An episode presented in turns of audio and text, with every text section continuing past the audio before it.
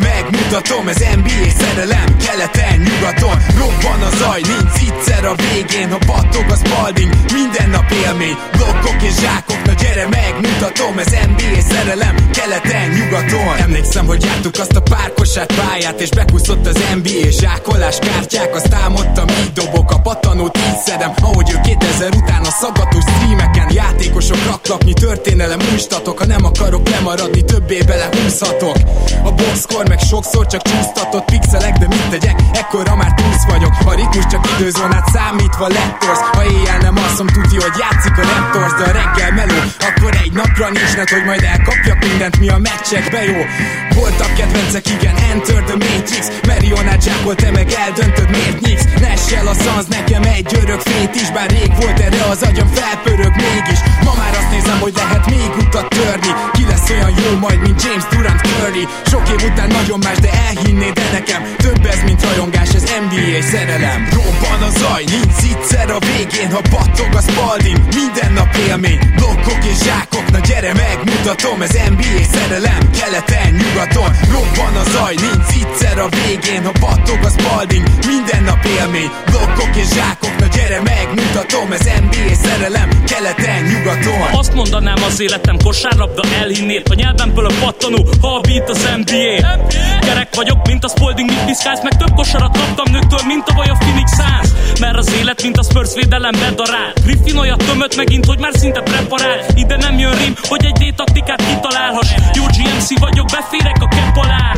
Épp most dobtam rimből egy triplát. Nálad a labda, de hogy feldolgoz, timeout kell. Nyílt egy folyosó, de te kint állnál inkább És ha betörök, mint Adi DV-nél, az útból állj már el. A baker gyakorlás nélkül is simán elvisz mer Not a game, we talking about practice. A létet fade away, de a homályt miért unnád? Kár, hogy nincsen dupla vér, csak egy véd duplár Van a zaj, nincs egyszer a végén Ha battog a spalding, minden nap élmény Blokkok és zsákok, na gyere megmutatom Ez NBA szerelem, keleten, nyugaton. Robban a zaj, nincs egyszer a végén Ha battog a spalding, minden nap élmény Blokkok és zsákok, na gyere megmutatom Ez NBA szerelem, keleten, nyugaton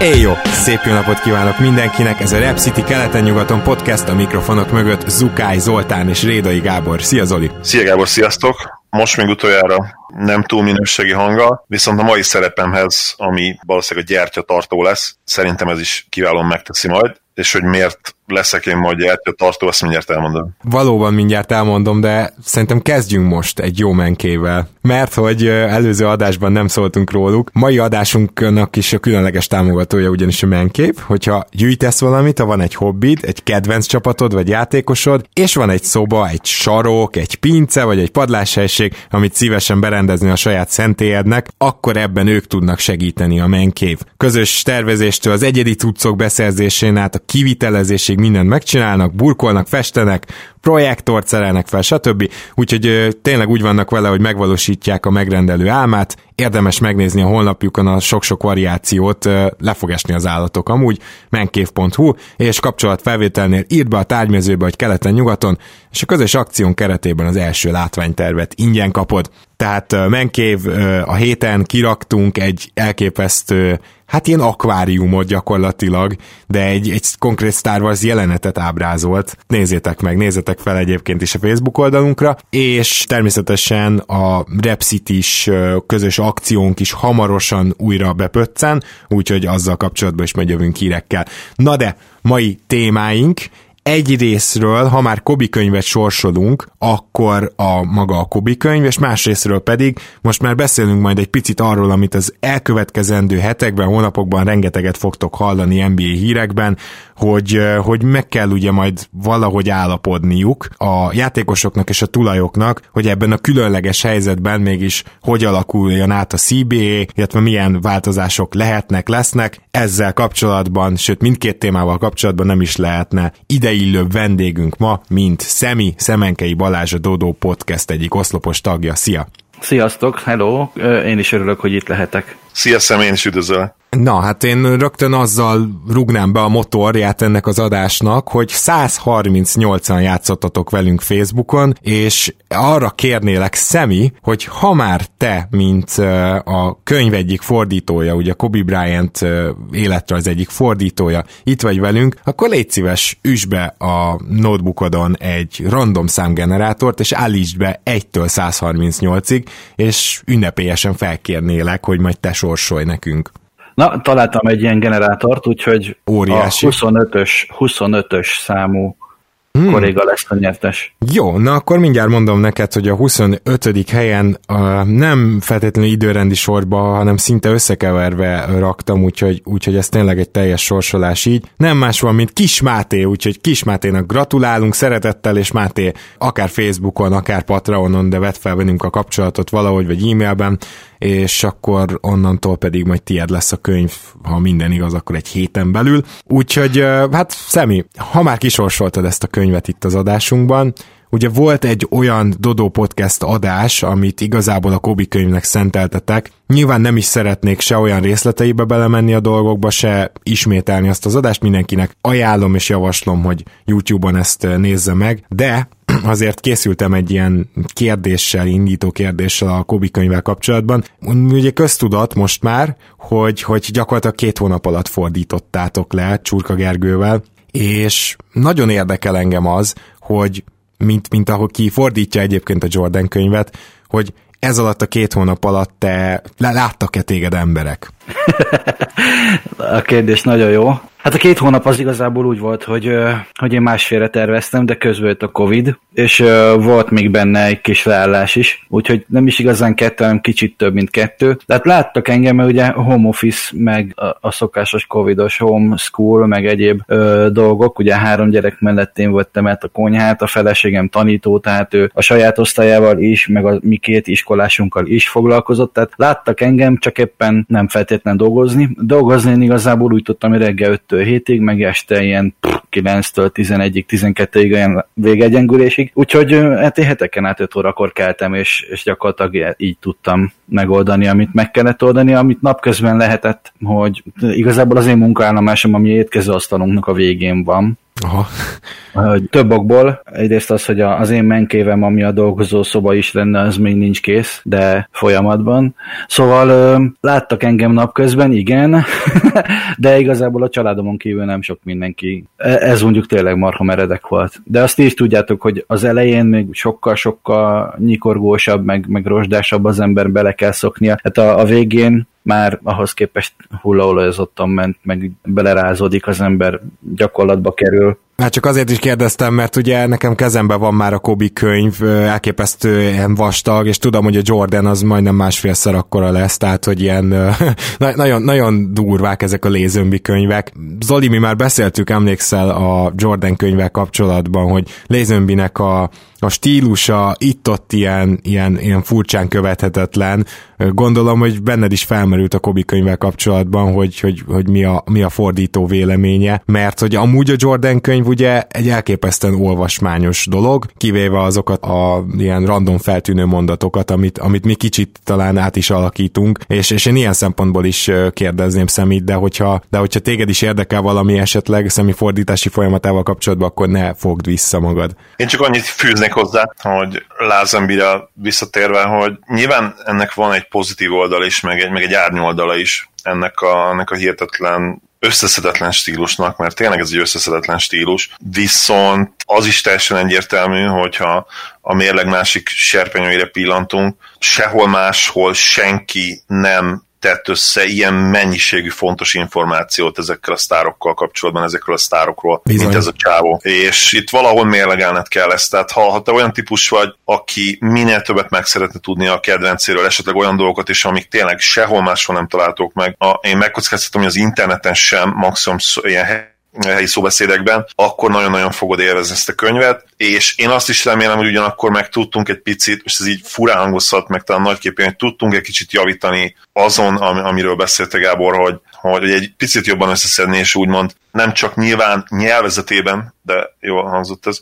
magyarítani, hanem picit a, a gondolatmenetén is. Személy, nálatok is voltak hasonló kihívások? Az igazság, hogy, hogy Lézőnbi, ahogy az Zoli mondja, abba rakta a munkának a szintem 80-90%-át, sőt, hogy összeszedje ezeket az infókat, és ez azt jelenti, hogy éveken keresztül folyamatosan interjú volt emberek tényleg szerintem százait, és, és ezeket jegyzetelte, diktafon, stb. És, e, és ezt kellett feldolgozni, és ami, amiből igazából kijött a könyv, az egy, az egy gondolatmenet, amit ő felépített, egyébként szerintem logikus és jó íve van, tehát jó, jó helyről indul, jó helyre érkezik, igazából az időrend az nagyon sokat segít, de azért vannak párhuzamos témánk, amik pályán és pályán kívüli dolgok, amikről ugye nem egyszerre beszélt, tehát ezeket azért szét kellett szedni. Ebben volt rengeteg melója, hogy összeszedje ezt a rengeteg anyagot, és ahogy már kiadta magából, az egy um, eléggé sajátos angol száz beszédforma, vagy, vagy, vagy írásbeli logika. forma. Igen, logika, hogy, és kicsit Dodo podcastes is abból a szempontból, hogy én is elkezdek egy mondatot, aztán vesző, másik vesző, vesző, vesző, és a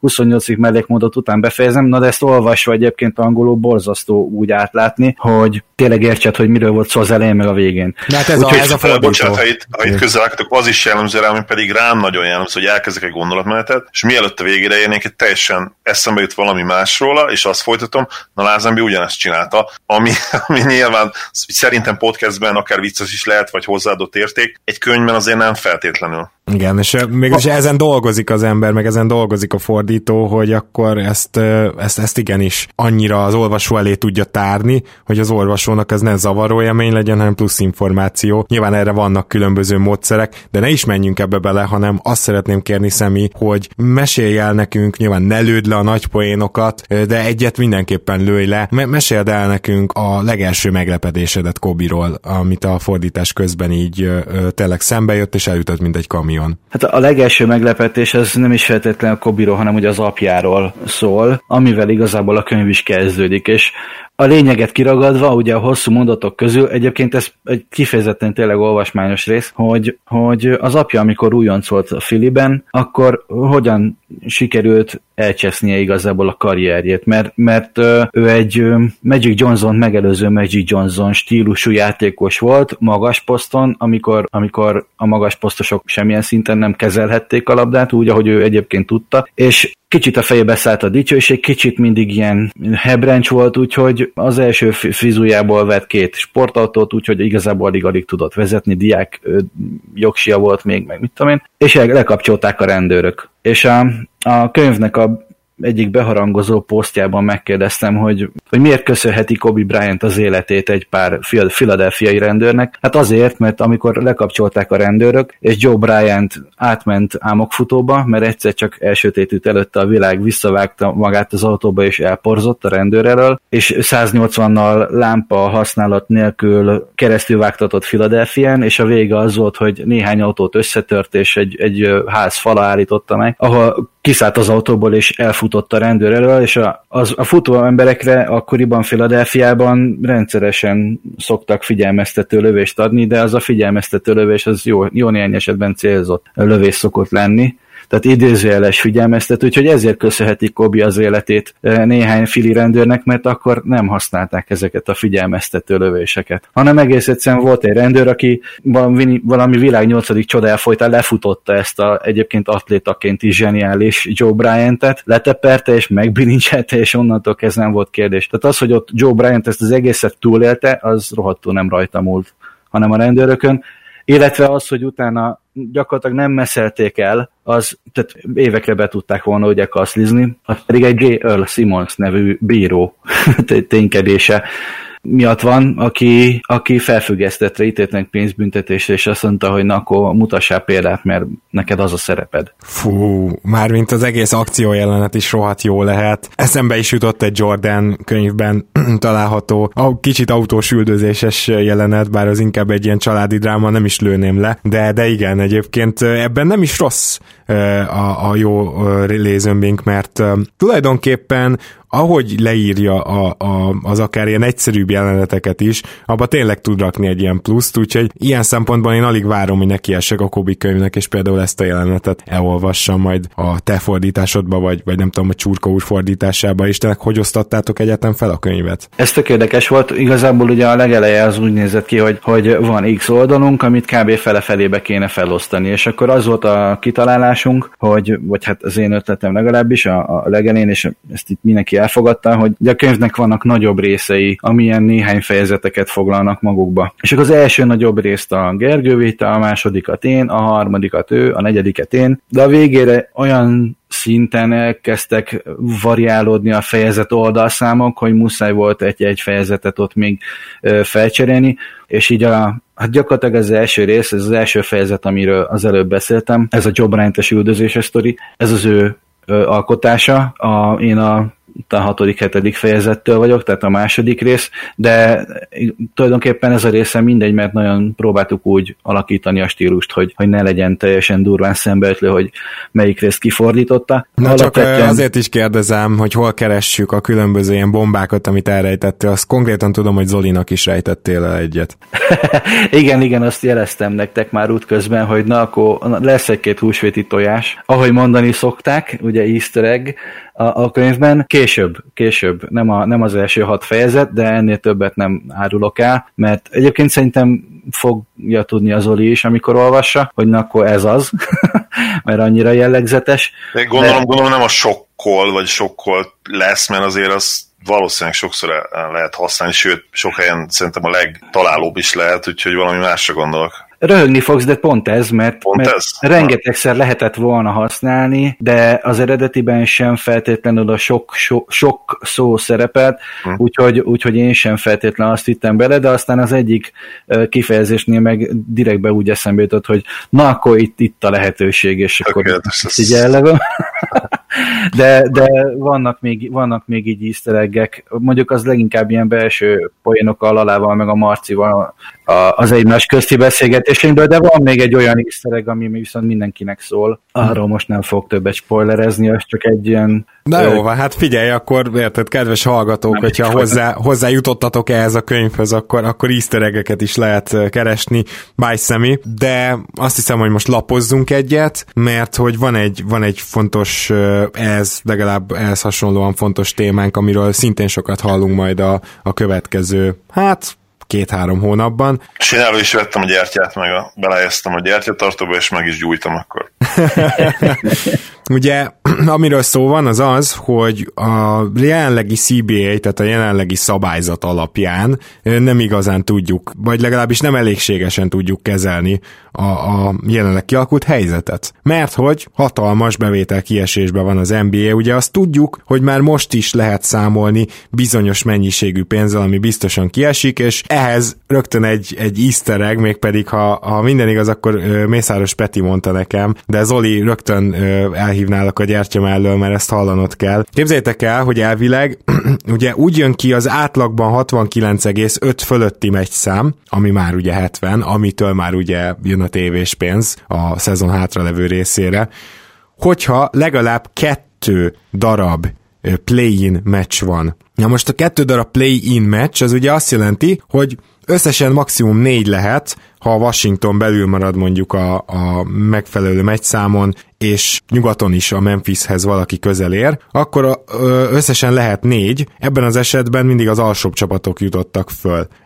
Mert hogy ugye az van, hogy egy nullás előnyről tulajdonképpen a nyolcadik helyezett indul, és kétszer egymás után nyernie kell a kilencedik helyezetnek ahhoz, hogy ő jusson be a playoffba. Na ez a play-in, ebből kettő kell, most csak abba gondoljatok bele, hogy esetleg a Washington nem ér be a megfelelő meccstávon belülre, és ők nem játszanak play-int, és a Memphis játszik csak play-int, ennek tükrében, hogy két meccs kell ahhoz, hogy az egész liga bevétele meglegyen, ti mekkora összeget lennétek hajlandóak felrakni arra, hogy azt a meccset a Memphis elveszti? Én megmondom szintén, mielőtt szemnek átadjuk a, a szót, én totál szkeptikus vagyok azzal kapcsolatban is, hogy ez tényleg így van, mint ahogy, mint ahogy Mészáros Péter barátunk mondja, mert felmerül a kérdés, hogy a liga miért kockáztatna ekkorát. Tehát gyakorlatilag azt mondod, hogy az NBA úgy rakta össze a schedule hogy van reális esély arra, hogy dollár 100 millióktól elesik. Ez hogyan lehetséges? Ez egy nagyon jó kérdés, és majd, majd utána is fogunk ennek nézni, de, de hogyha ez igaz, akkor, akkor is én rögtön összeesküvés elméleteket kezdenék el gyártani, hogy azt, azt nem nyerheti meg azt a meccset a Memphis.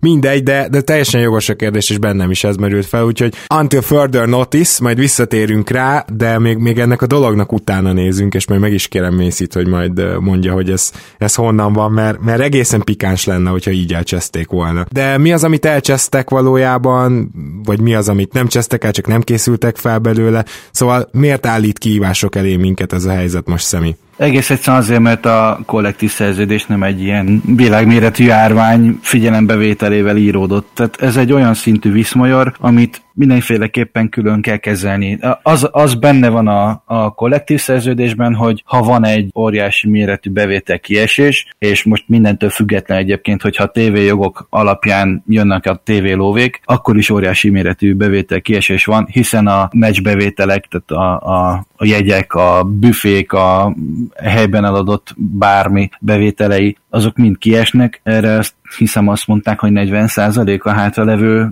mm, bevételeknek a 40%-a az, ami kieshet. Ez, ezt azért tegyük hozzá, hogy ugye nyilván azért ez nem az teljes bevétel 40%-a, hanem ez összességében mondjuk egy 15% már, mert azért viszonylag lement a szezon. Igen, persze, de a, de a hátralevő bevételeknek azért majdnem fele kiesik, azért az a szezonnak mondjuk a tizede még hátra van, az, az egy szemmel jól látható összeg, ami kiesik, és nem is biztos, hogy ezt a 40%-ot most jól mondom, mert ez, ez egy viszonylag régebbi adat, de mindegy, az a hogy milliárdokról beszélünk, tehát hogy ha még ráadásul a tévé is bukta, akkor aztán az tényleg olyan szintű kategória bevétel kiesésben, amit muszáj külön kezelni. Ugye azt mindenki emlékszik, hogy 2016-17-ben azért volt egy sapka emelkedés, mert akkor jöttek be ugye a friss tévészerződéssel az új lóvék, és ott is mindenféleképpen külön megbeszélték azt, hogy, hogy lesz-e egy ilyen mesterséges kisimítás, hogy egy nyáron fog ugrani sokat a sapka, stb. Tehát ott is a,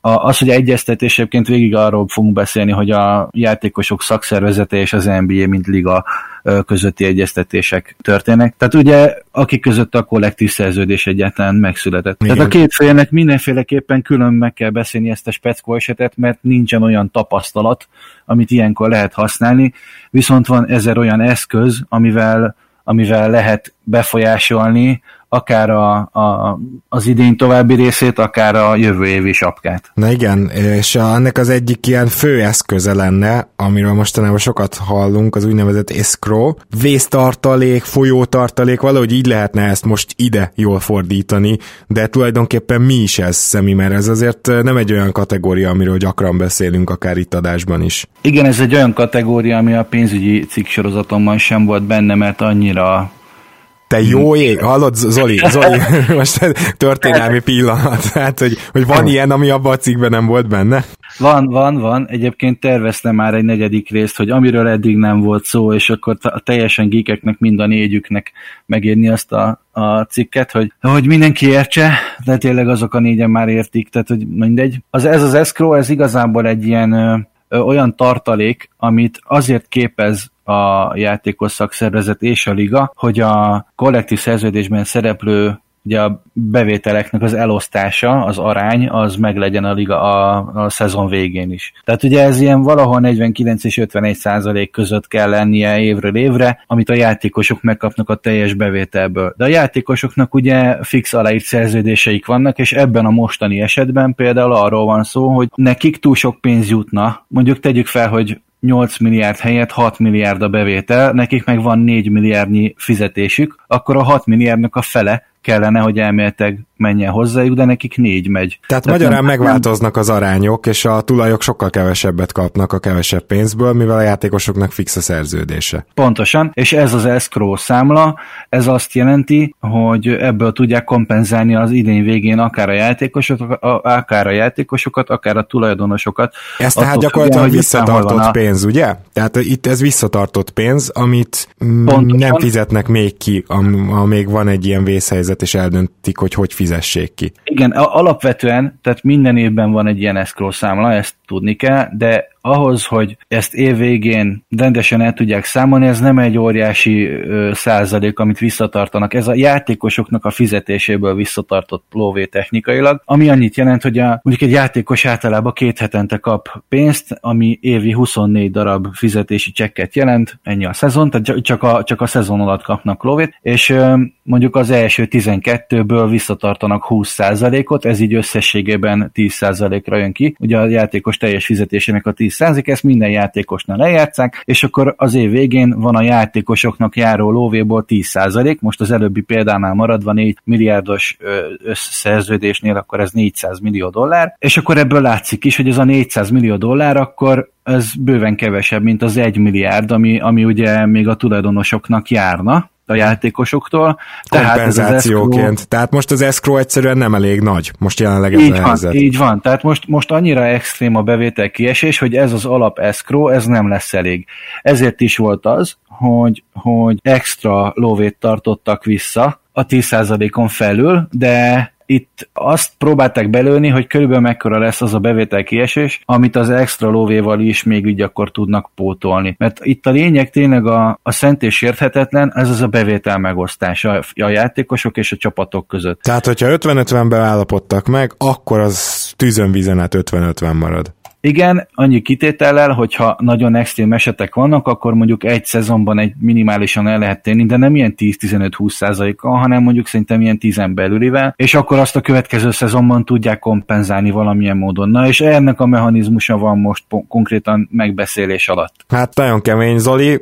Mit gondolsz egyébként, hogy, hogy ilyenkor mennyire lesznek együttműködőek a felek? Mert, mert én kicsit úgy érzem, hogy, hogy ebbe a Covid járványba nem tapasztaltam az eddigi írekből azt a kemény fejűséget, amit mondjuk egy olyan CBA tárgyalásnál megszokhattunk, ami lockout fenyeget. Szerintem ez a jelenlegi szituáció és ez a szezon az kétfelé is elveheti majd az egész CBA-t, illetve ugye a, főleg a, a játékosok és, a, és az NBA közötti kapcsolatot. Lehet nagyon pozitív is, tehát hogy mindenki együtt dolgozik azon, hogy, hogy rendben legyen a helyzet a következő években, és visszajöjjön abból az egyértelmű, most már tudjuk, több száz milliós, hanem egy milliárdnál feletti, vagy akár több milliárdos buktából is, ami, amin ugye az NBA át fog menni. Azt szerintem probléma nélkül elfogadják majd a játékosok, hogy, hogy a sapka csökkenni fog, nem nem lehet más, mint ugye az, hogy csökkenni fog, de abban nem vagyok biztos, hogy, hogy abban is partnerek lesznek-e, hogy mennyi idő alatt és, és hogyan tudunk vissza állni ugye a, a gazdasági fejlődés és a, és a fenntarthatóság, vagy, vagy utána később a, a teljes gazdasági fellendülés irányába. Tehát abban nem biztos, abban nem vagyok biztos, hogy partnerek lesznek, hogyha mondjuk azt mondják nekik, felhozzanak egy tervet, hogy gyerekek, kell egy évtized. Kell egy évtized ahhoz, hogy teljesen helyrehozzuk ezt a, ugye nem tudjuk még lehet, hogy a következő fél szezon is, is hát problémás lesz, és ha tényleg utána azt mondják nekik, hogy, hogy kell egy évtized, az, az szerintem hát nagyon rossz következményekkel is járhat. A következő lockoutnál akár a játékosok lehet, hogy azt fogják gondolni majd, és amellett érvelnek, hogy, hogy a revenue 50%-ánál nem csak, hogy többet, de lényegesen többet akarnak majd, és, és nagyon-nagyon kíváncsi leszek. Tehát megint belemeltünk abba a játékba, hogy a játékosok azt fogják mondani, hogy, hogy mi vagyunk a termék, nélkülünk nincsen semmi. Adjátok ide a 70%-át a teljes bevételnek. A tulajok meg pedig azt fogják mondani, hogy fordítoljatok a lovon gyerekek, nélkülünk nem lesz semmit, csináljátok meg saját magatoknak a ligát, ami ugye tudjuk, hogy elméletileg lehetséges, de gyakorlatilag lehetetlen. Mm. Én nagyon remélem, hogy az első irányt veszi ez az egész dolog, viszont abban csak egyetérteni tudok veled, hogy a játékosoknak nem fog könnyen lemenni mondjuk egy tíz éves terv biztos nem, tehát hogy az átlag NBA játékos azért tíz évig nincs is benne a ligában. De, de a hosszú távú tervek nem mennek le jól. Ugye a gazdasági fenntartatóságot említette, tehát 2016-ban is Szemi már utalt rá, hogy elkezdtek beszélni arról, hogy mi lenne, ha fokozatosan vezetnénk be a sapka emelkedést, és ha jól emlékszem, akkor elsősorban a játékosok nyomták a gombot, hogy nem, nem, most azonnal mindent és így is történt. Tehát, hogy ki is harcolták ezt maguknak, szóval nem igazán hajlandóak általában a játékosok, játékos szakszervezet nem hajlandó hosszú távon nézni ezeket a dolgokat. Nyilván ők képviselniük kell azokat a játékosokat is, akik három évig vannak a ligában, és ebben a három évben próbálnak keresni valamennyit. Én, arra lennék nagyon kíváncsi, hogy Szemi, te hogy látod a, a review megosztást, a bevételek megosztását? Most nem tudom, hogy fejből előtted van-e, hogy hogyan alakult ez az NBA, valami súly, hogy tudni fogod, hogy, hogy mennyi volt ez a százalék korábban, ugye most 50-50 százalék, ha jól tudom, és szerinted ez hogyan alakult a jövőben? A, a játékosok előbb-utóbb többet fognak kérni, mint az 50 százaléka, vagy ez a modell jó lehet akár évtizedekre is? Szerintem hosszú távon egyébként, meg, meg a, a korábbi trend is azt mutatja, hogy ez a 50-50, ez, ez, ez igazából fair. Mert volt korábban, hogy 57 7%-ot kaptak a játékosok egyébként, és, és van, egy, van egy határ, amíg a tulajdonosok szerintem hajlandóak lennének elmenni, de nem hiszem, hogy ez a, a része lesz az a, a pont, amiben engedni fognak, mert, mert ez szerintem, ez, hogy 50-50, ennek ugye van egy ilyen lelki mm, hatása is, ez ugye amúgy is azt jelenti a köznyelben is, hogy, hogy ez egy fair felezés, és nem. Tehát egyik, egyik, egyik fél sem mondja az, hogy már pedig akkor magamnak akarom a nagyobb szeletet, mert tényleg jogos, hogy, hogy te is tényleg kulcs vagy ebben az egészben, és, és a bevételt abból lehet megszerezni, hogyha együttműködünk. Szerintem itt az együttműködés pont a, a most megjósolhatatlan részek miatt, ez pont arról fog szólni, hogy, hogy ezt a 50-50-t nem nagyon fogják piszkálni, sokkal inkább olyan dolgokra fognak koncentrálni, hogy az üzletmenet folyamatosságát tudják biztosítani. Mert hogyha ha nincs üzletmenet, akkor nincs bevétel. Hát igen. Tehát nekik ez, lesz a, nekik ez lesz a lényeg, hogy minél hamarabb, minél inkább százszázalékosra visszahozni az egész sztorit, mert akkor van közel százszázalékon a korábbiakhoz képest a bevétel is, és innentől kezdve szerintem inkább olyanokról fog szólni a mostani egyeztetés, illetve amennyire tudom szól is, hogy milyen olyan eszközök jöhetnek szóba, amik mondjuk egy-egy csapatot nem hagynak nagyon a szarban. Tehát amúgy is van, mert ugye bevétel megosztás, tehát a gazdagabb csapatok a helyi tévéből adódó ö, több bevételüket, meg tehát hogy van már most is egy olyan rendszer, ami, ami ezeket a bevételeket megosztja, hogy a, a kisebb piacokon levő például a Milwaukee, meg nem Chicago, mert Chicago ugye nettó befizető, de ez kicsit olyan, mint az EU-ban, hogy a gazdagabbak kicsit jó többet befizetnek, a szegényebbek meg kicsit többet kivesznek ebből a sztoriból. De, de ez a... ugye van egy, van egy piac piac mindenki számára. A, I- igen, a, igen. És ez nő. Figyelj, Szemi, ez, ez, ez tiszta sor teljesen, viszont ami engem nagyon érdekel az az, hogy hogy a francba fogják például meghatározni a, a sapkát a jövő évre. Mert ugye a sapka meghatározásáról érdemes tudni, hogy az egy projekció. És Jelen pillanatban nem tudjuk, hogy meddig nem lesznek nézők, de azért most tényleg dugjuk össze a fejünket, és valljuk be, hogy rohadtul meglepődnénk, ha decemberben úgy kezdődne el a szezon, hogy az nézők előtt történjen. Jelen pillanatban az a valószínűbb, hogy nem ez történik majd. És hát, Igen, a legoptimistább jóslatok szerint decemberre lehet uh, maga az oltás. Igen. Igen. Igen, és hát akkor mire az eljut az emberekhez, az mennyi lehet még? Két hónap minimum, nem? Nem tudom, igazából itt két dolgot kell látni, hogyha mondjuk feltesszük azt, hogy jövőre rendesen elindul a liga, minden visszatér a régi kerékvágásból, van vakcina, mindenki be van oltva, stb. És az idei bevételnek kiesett x százaléka, ilyen 10-15 százaléka kiesett, akkor hogyan alakul a 2020-as sapka? Mondjuk akkor legyen ez a első kérdésünk. És itt ugye azt kell tudni, hogy az eredeti számolás az egy előző évi sapkából indul ki, tehát az előző évi sapka, és az erre ráhúzott projekció, ahogy mondtad, kettő együtt adja meg azt, hogy belövik, hogy hol lehet a következő évi sapka. De ez nem lesz idén jó, mert az előző évi sapka nem lesz jó kiindulási pont, mert ez egy tökre viszmajor év.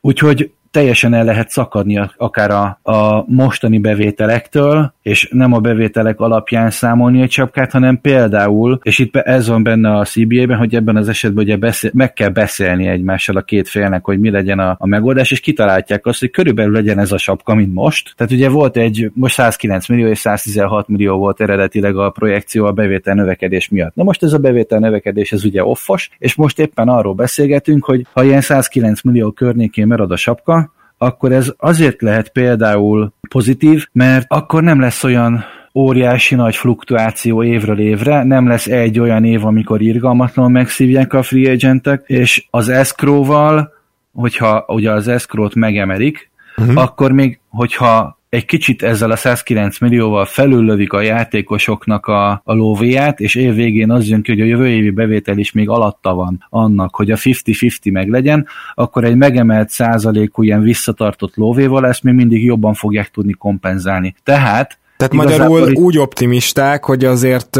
meghagyják annak a lehetőségét a megnövelt vésztartalék pénzzel, hogy ezt kompenzálják, hogyha tényleg túllőtték volna a optimizmusokban a, a sapkát, és ezzel elérik azt, hogy ne az legyen, hogy a következő évben leesik 90 millióra a sapka, és az azt követő évben esetleg meg felugrik 115-re. Pontosan. Tehát igazából ugye a játékosok, ahogy volt is róla, róla szó, hogy, hogy nem, nem tudnak hosszú távú tervet nézni, itt nekik egy-két éven belül legalább a mostani szintet szerintem az a, az a nézőpont, hogy biztosítaniuk kell, még hogyha utólagos kompenzációval is, mert nekik van egy csomó olyan tagjuk a szakszervezetben, aki egy-két-három évig van a ligában, és hogyha most ezt konkrétan három évre tényleg megszívják, hát akkor ott jó, oké, lehet, hogy padvégi talent, de mégiscsak talent kivándorlás lehet a ligából, mondjuk egy Euroliga felé, vagy más bajnokság felé, hogyha éppen olyan bevételi lehetőségek vannak, tehát egy, egy nyolcadik, egy, egy rosteren, NBA rosteren egy nyolcadik játékos, az mondjuk egy Euroliga rosteren nem a nyolcadik lenne, tehát nem úgy lenne megfizetve. Igen, tehát mondjuk ott elmegy második, harmadik játékosnak, és gyakorlatilag sztárcsapatban lehet jobb pénzért. Na ezt az NBA is látja, és rohadtul nem akarja ezt a talent kivándorlást egyrészt, másrészt pedig itt tényleg az a lényeg, hogy minél hamarabb az üzletmenetet úgy visszaállítsák, hogy a valóságban is ne legyen szükség erre az elszkoros kompenzációs sztorira. Ja. Jó, Zoli, szerinted az idei free agent piac, én már ugye bemondtam, hogy érdeklődés hiányába elmarad, de ez már így is úgy is gyakorlatilag óriási csapás éri, mert a csapatok kapásból nem is erre készültek, mindenki 21-re készült, egy-két gárdának maradt még helye, de hát most, most ezzel elérjük azt, hogy, hogy kb. max helye egyetlen egy csapatnak lesz, max játékos meg nem lesz a piacon. Őszintén számomra egy érdekes kérdés van, hogy ki, ki fog Bogdának szerződést adni, nagy szerződést, és hogy meccseli a Kings kb. Ez az egyetlen érdekes kérdés, meg érdekes fejlemény, amit várok ettől, a, ettől az FA Szerintem a, a restricted free agentök annyira rossz helyzetben lesznek, mint még soha. Tehát egy ilyen piacon én, én nem vagyok benne biztos, hogy, hogy bárki. Talán Bogdanovics van akkora játékos, bár azért nyilván a, az idei szezonja is kicsit ilyen nem váltotta be azt a reményeket, hogy ő akár mondjuk második opció is lehetne. Bár, bár végül is lehetne vitatkozni azzal, hogy így bekerült a, más, a, a kezdőbe gyakorlatilag második opció, úgyhogy most soktan ellent is mondtam magamnak, de szerintem értitek, mire gondolok, hogy ő azért nem 25 millió játékos, mint ahogy Otto Porter sem volt az. Persze az ember megpróbál bankolni, meg, megpróbál egy kicsit fogadni a, a talentre, a tehetségre. Mm. Igen, csak vele az a baj, hogy ő már azért ahhoz öreg, hogy igen, igen. nagyon-nagyon komoly fejlődést vár tőle. Igen. Itt eljutunk oda, hogy a többieknek meg még sokkal rosszabb helyzete van. Most én nem tudom, hogy mondjuk egy Brandon Ingrammel szemben megengedi-e majd magának a Pelicans azt, hogy, hogy, hogy nem maxot ajánljon. Tehát ezt azért nem hiszem, de, de azért lehet itt sok olyan restricted free agent, akinek gyakorlatilag úgy lesz piaca, hogy, hogy esélytelen lesz összeszedni bármilyen meccselni való ajánlatot. Ingramot kimaxolod, az nem kérdés, ugye a tehetség, tehetség plusz az idei szezonja, ott nem lesz kérdés. Bogdának viszont nem ad szerintem 22-3-nál, évi 22-3-nál többet mert 28 éves lesz gyakorlatilag egy hónapon belül. És mondom, ahhoz, ahhoz túl öreg, hogy, hogy tőle azt várjuk, hogy hirtelen akkor ennél az egyébként nagyon jó borderline all-star szintnél még sokkal-sokkal fejebb lépjen. Lehet szerintem nagyon jó, akár bajnokcsapat harmadik számú opciója, de én már azt sem nagyon nézem ki belőle feltétlenül, hogy fő, fő szántsegédként egy bajnokcsapat tagja legyen. Harmadik számú opciónak mondjuk ragyogó lenne több csapatba is, csak ezeknek a csapatoknak meg nem nagyon lesz ugye 20 plusz millióra. Sőt, én meg megkockáztatom azt, hogy ez a piaci környezet, amit most itt leírtunk, és ami miatt valószínűleg a legjobb eset is az, hogy ugyanebből a sapkából indulunk ki, mint ami idén van. Szerintem ez azt eredményezheti, hogy lehet, hogy mondjuk Bogdanovicsnak 15 millióból, vagy 18 millióból simán megúszza a Kings. Igen, igen. Viszont az biztos, hogy marad az NBA-ben, tehát ennél több pénzt nem fog kapni Európában sem. Itt mondjuk abszolút szupersztár lehetne pík éveire, de én nem hiszem róla, hogy ő haza fog jönni, mert Miroticsal ellentétben nála azért teljesen egyértelmű, hogy lényegesen több pénzt fog kapni, még, még ebben az NBA-ben is. Szerintem egyébként ez a, ez a nyár, ez egy abból a szempontból csapatbarát nyár lehet, Ősz? hogy igen, akkor fogalmazunk úgy, hogy off-season, szóval abban a szempontból csapatbarát off-season lehet, hogy, hogy valóban, ahogy mondjátok, a restricted free agentöknek, meg az összes többi szabadügynöknek is igazából benne lesz az a bizonytalanság, hogy, hogy na de jövőre mi van, hogyha tud ugrani egyet a sapka, mert visszaállunk rendesre. Illetve, hogyha meg nem esik 25 milliót a sapka, hogy egyébként van egy másik verzió is, ami ellen szerintem ugye a játékosok dolgoznak, mert az, az aztán tényleg mindenkinek rossz lenne, hogyha 25 milliót esne jövőre a sapka. Akkor még inkább azt mondanám, hogyha esne, hogy, hogy akkor mindenki alá fogja írni a qualifying offert, meg, meg egy meg éves, egy éves meg két éve, max két éves, de játékos opció szerződéseket kötnek. Abban az esetben, hogyha marad a mostani sapka, abban az esetben, és mondjuk feltételezzük, hogy, hogy viszonylag azért helyre fog állni az élet, és, és tovább fog tudni emelkedni a bevétel, akkor ez a nyár egy olyan szempontból csapatbarát nyár lehet, hogyha mondjuk itt valaki odaad egy, egy 5 év 90 milliót Bogdának, akkor az a végére lehet, hogy rohadt jól fog kinézni, ami mondjuk egy ilyen 18-as átlag. De pont ezért szerintem Bogdan nem fog aláírni egy 5 év 90 milliót, ami még az is lehet, hogy furcsa lehet, hanem mondjuk egy két év 40-et, mondjuk egy Nixel, uh-huh. vagy nem tudom. Tehát akkor, akkor az ő, az ő ügynökese hülye, pontosan látja, hogy Bogdan most 28, ebben a, a srácban van még egy szerződés, hogyha most egy rövidebbet aláírok. Ráadásul a rövidebbet aláírok, akkor ugye az NBA tapasztalat is ugye úgy emelkedik, hogy később jobbat lehet aláírni, magasabb maxot, hogyha éppen úgy alakul a, a tapasztalata. Mennyi ideje van ő most a ligában? Három. Három éve, igen. Aláír mondjuk egy kettő plusz egy évet, Igen? Akkor lesz neki hat. Utána akkor már jobb maxot tud aláírni. Tehát, Aha, hogy aha, igen, persze ez tiszta sor. Mondjuk az is kérdés, hogy 30, bár egyébként a másik igazából oldalon 7, is 7, bejött. 7 évnél van a határ, ott a 30, 25 és 30 százalékos maxnál. Na mindegy, tehát neki még szerintem inkább egy rövidebb szerződés fog bejönni, és lehet, hogy több játékosnál is pont ugyanemiatt a gondolkodás miatt, hogy, hogy oké, okay, oké, okay, maradt a, a sapka körülbelül, de mi van, hogyha jövőre majd akkor emelkedik. Legrosszabb esetben úgyis az lesz, ami mostan, hogy, hogy stagnál, hogy akkor, akkor maximum ugyanígy ezt a szerződést aláírom egy évvel később, amit most tudnék. Mm-hmm. Tiszta sor, igen. Valószínűleg az ügynökök nagy része így gondolkozik majd, mert ugye ők mégiscsak a hosszú távú nagy szerződésekre próbálnak rámenni. Van-e még bármi, például Zoli, amit kérdeznél ö, ez ügyben? Mindenképp. Ugye volt egy adásunk nemrég, amiben beszéltünk az amnesty hogy visszajöhet-e, és aztán utána nem sokkal rá, egy hétre rá találtam egy cikket, ami mondjuk inkább ilyen plegyka szinten, de, de ugyanezt a kérdést feszegette, illetve meg nem nevezett forrásokra hivatkozott, hogy gondolkodik rajta az NBA. Szerinted Szemi lehetséges-e, hogy, hogy visszahozzák, és ha igen, mikor? Mennyire lehet ez reális, vagy, vagy esetleg azon a véleményem vagy, hogy nem nagyon lehet ezt tudni? ha akarsz egy semmiféle tippet hallani, akkor szerintem úgy fogják visszahozni maximum, hogy ilyen feltételesen.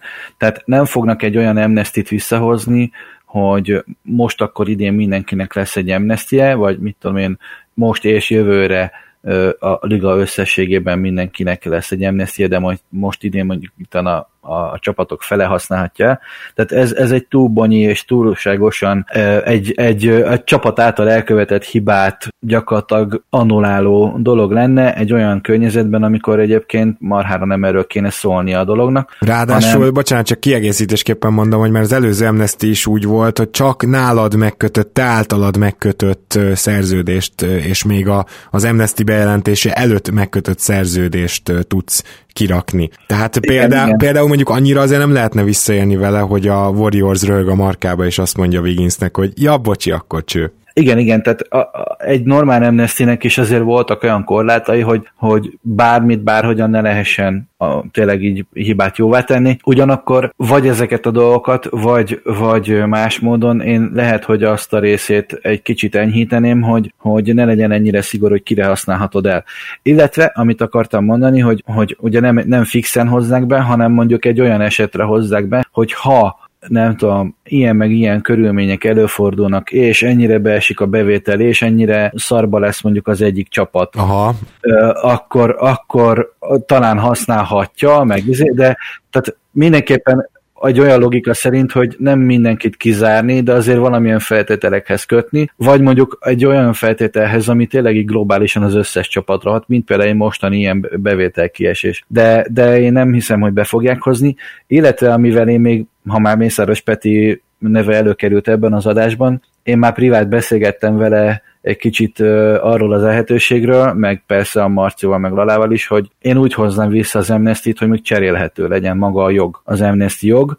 Természetesen olyan feltételek mentén, hogy mindenkinek megérje, tehát... Még cserélhetsz amnesty jogért, és akkor lehet mondjuk kettő nálad, vagy három? Aha. Tehát ez nagyon komoly, de, de igen, ez, ez, ez nem véletlen.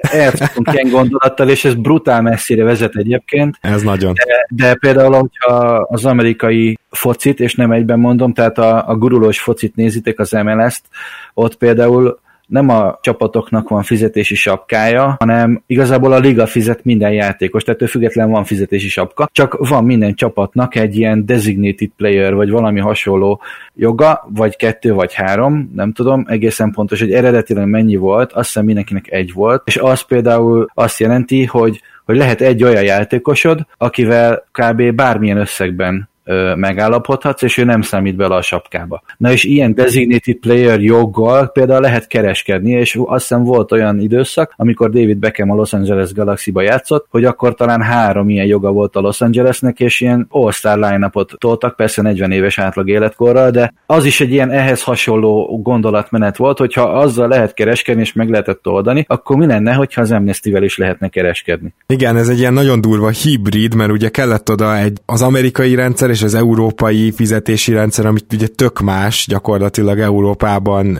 ki játékot játszuk, és, és a kettőnek kellett valamilyen, valamiféle átmenet, valami hibrid, és akkor, és akkor ez jött létre az amerikai gurulós fociban.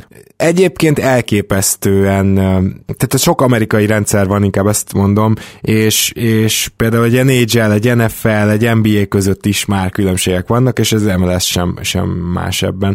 Na, én, én azt gondolom, hogy nagyjából átbeszéltünk mindent, nem tudom, Szemi akkor tőled is megkérdezem, hogy van-e még valami, ami ilyen közeljövőben gyakran felmerülő kérdés lehet, és amiben szeretnéd, hogy a hallgatóink otthon legyenek, amikor majd olvassák a híreket. Tulajdonképpen nincsen egyetlen egy ilyen fél mondatot akartam még erről a bevétel megosztó rendszerről, ami eddig működött, tehát ahogy mondtuk, a hosszú távú üzletmenet fenntartás és a, a nagyon lemaradó csapatoknak a megakadályozása le, leszakadjanak, ez, ez lesz a, a fő szempont szerintem, és hogyha ez például azt fog eredményezni, hogy ezt a bevétel megosztó rendszert akár egyetlen szezonra, a következő szezonra, vagy éppen visszamenőlegesen az idejére megváltoztassák, akkor ezt meg fogják tenni szerintem. Tehát itt, itt nem lesznek olyan, hogy téged jobban megcseszett a Covid, akkor téged ott hagyunk az út mellett, aztán majd a ligat elmegy melletted.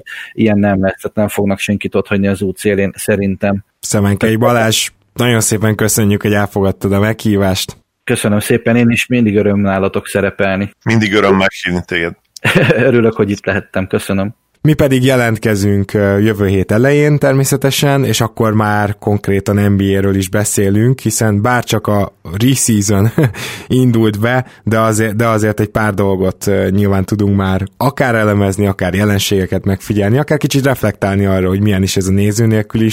Úgyhogy ez szerintem egy izgalmas adás lesz, és ha minden igaz, akkor a következő pénteken meg ugye jön majd az Eliup keleten-nyugaton második része, hogyha időben össze tudjuk hozni, úgyhogy három-négy napra köszönünk most csak el a kedves hallgatóktól. Így van, és jövő ételején, mert tényleg az új technikával jövök. Köszönöm, hogy toleráltátok ezt az elmúlt hetekben. Volt, aki észre se vette, nyilván a white, white up fülű néző hallgatóink igen. Elsősorban az ő türelmüket köszönjük, és, és persze a támogatásotokat. Ha úgy gondoljátok, hogy ahogy Gábor szoktam mondani, akár egy fagy járával szeretnétek megtolni egy kicsit ezt a szekeret, akkor nagyon-nagyon megköszönjük, de természetesen ugyanolyan értékes számunkra a nem patron hallgatóink figyelme is örülök, hogy itt lettem. Így is van, és kedves hallgatók, azt se felejtsétek el, hogy Szemenkei Balázs is fordította Kobe Bryant könyvet, ezt mindenképpen megtaláljátok a sportkönyvek.hu-n, úgyhogy ha nem is tudjátok, hogy hol kezdjetek bele, akkor mindenképpen ott meg lehet rendelni, és olvassátok el. Köszönjük szépen, hogy velünk tartotok, és jelentkezünk hamarosan. Sziasztok! Sziasztok!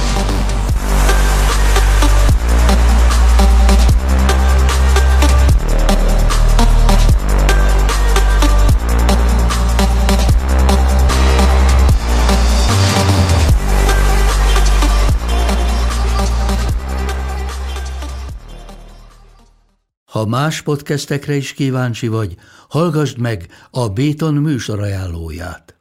El tudod képzelni, hogy a podcastet, amit éppen most hallgattál, fél év múlva már a mesterséges intelligencia generálja? Mi sem. De ha érdekel, eljötte már a gépek lázadása. Hallgass bele az Embertelen podcastbe. Orsós Lajos vagyok, a műsor házigazdája. Egyelőre még élőben. Egyelőre. Fedezzük fel együtt, hogyan ismerkedik, randizik, mesél és vitatkozik Betty és Péter, két teljesen mesterséges intelligencia. Lajos, a podcast címét mond még egyszer, Léci. Oké. Okay. Embertelen podcast. Ez a műsor a Béton közösség tagja.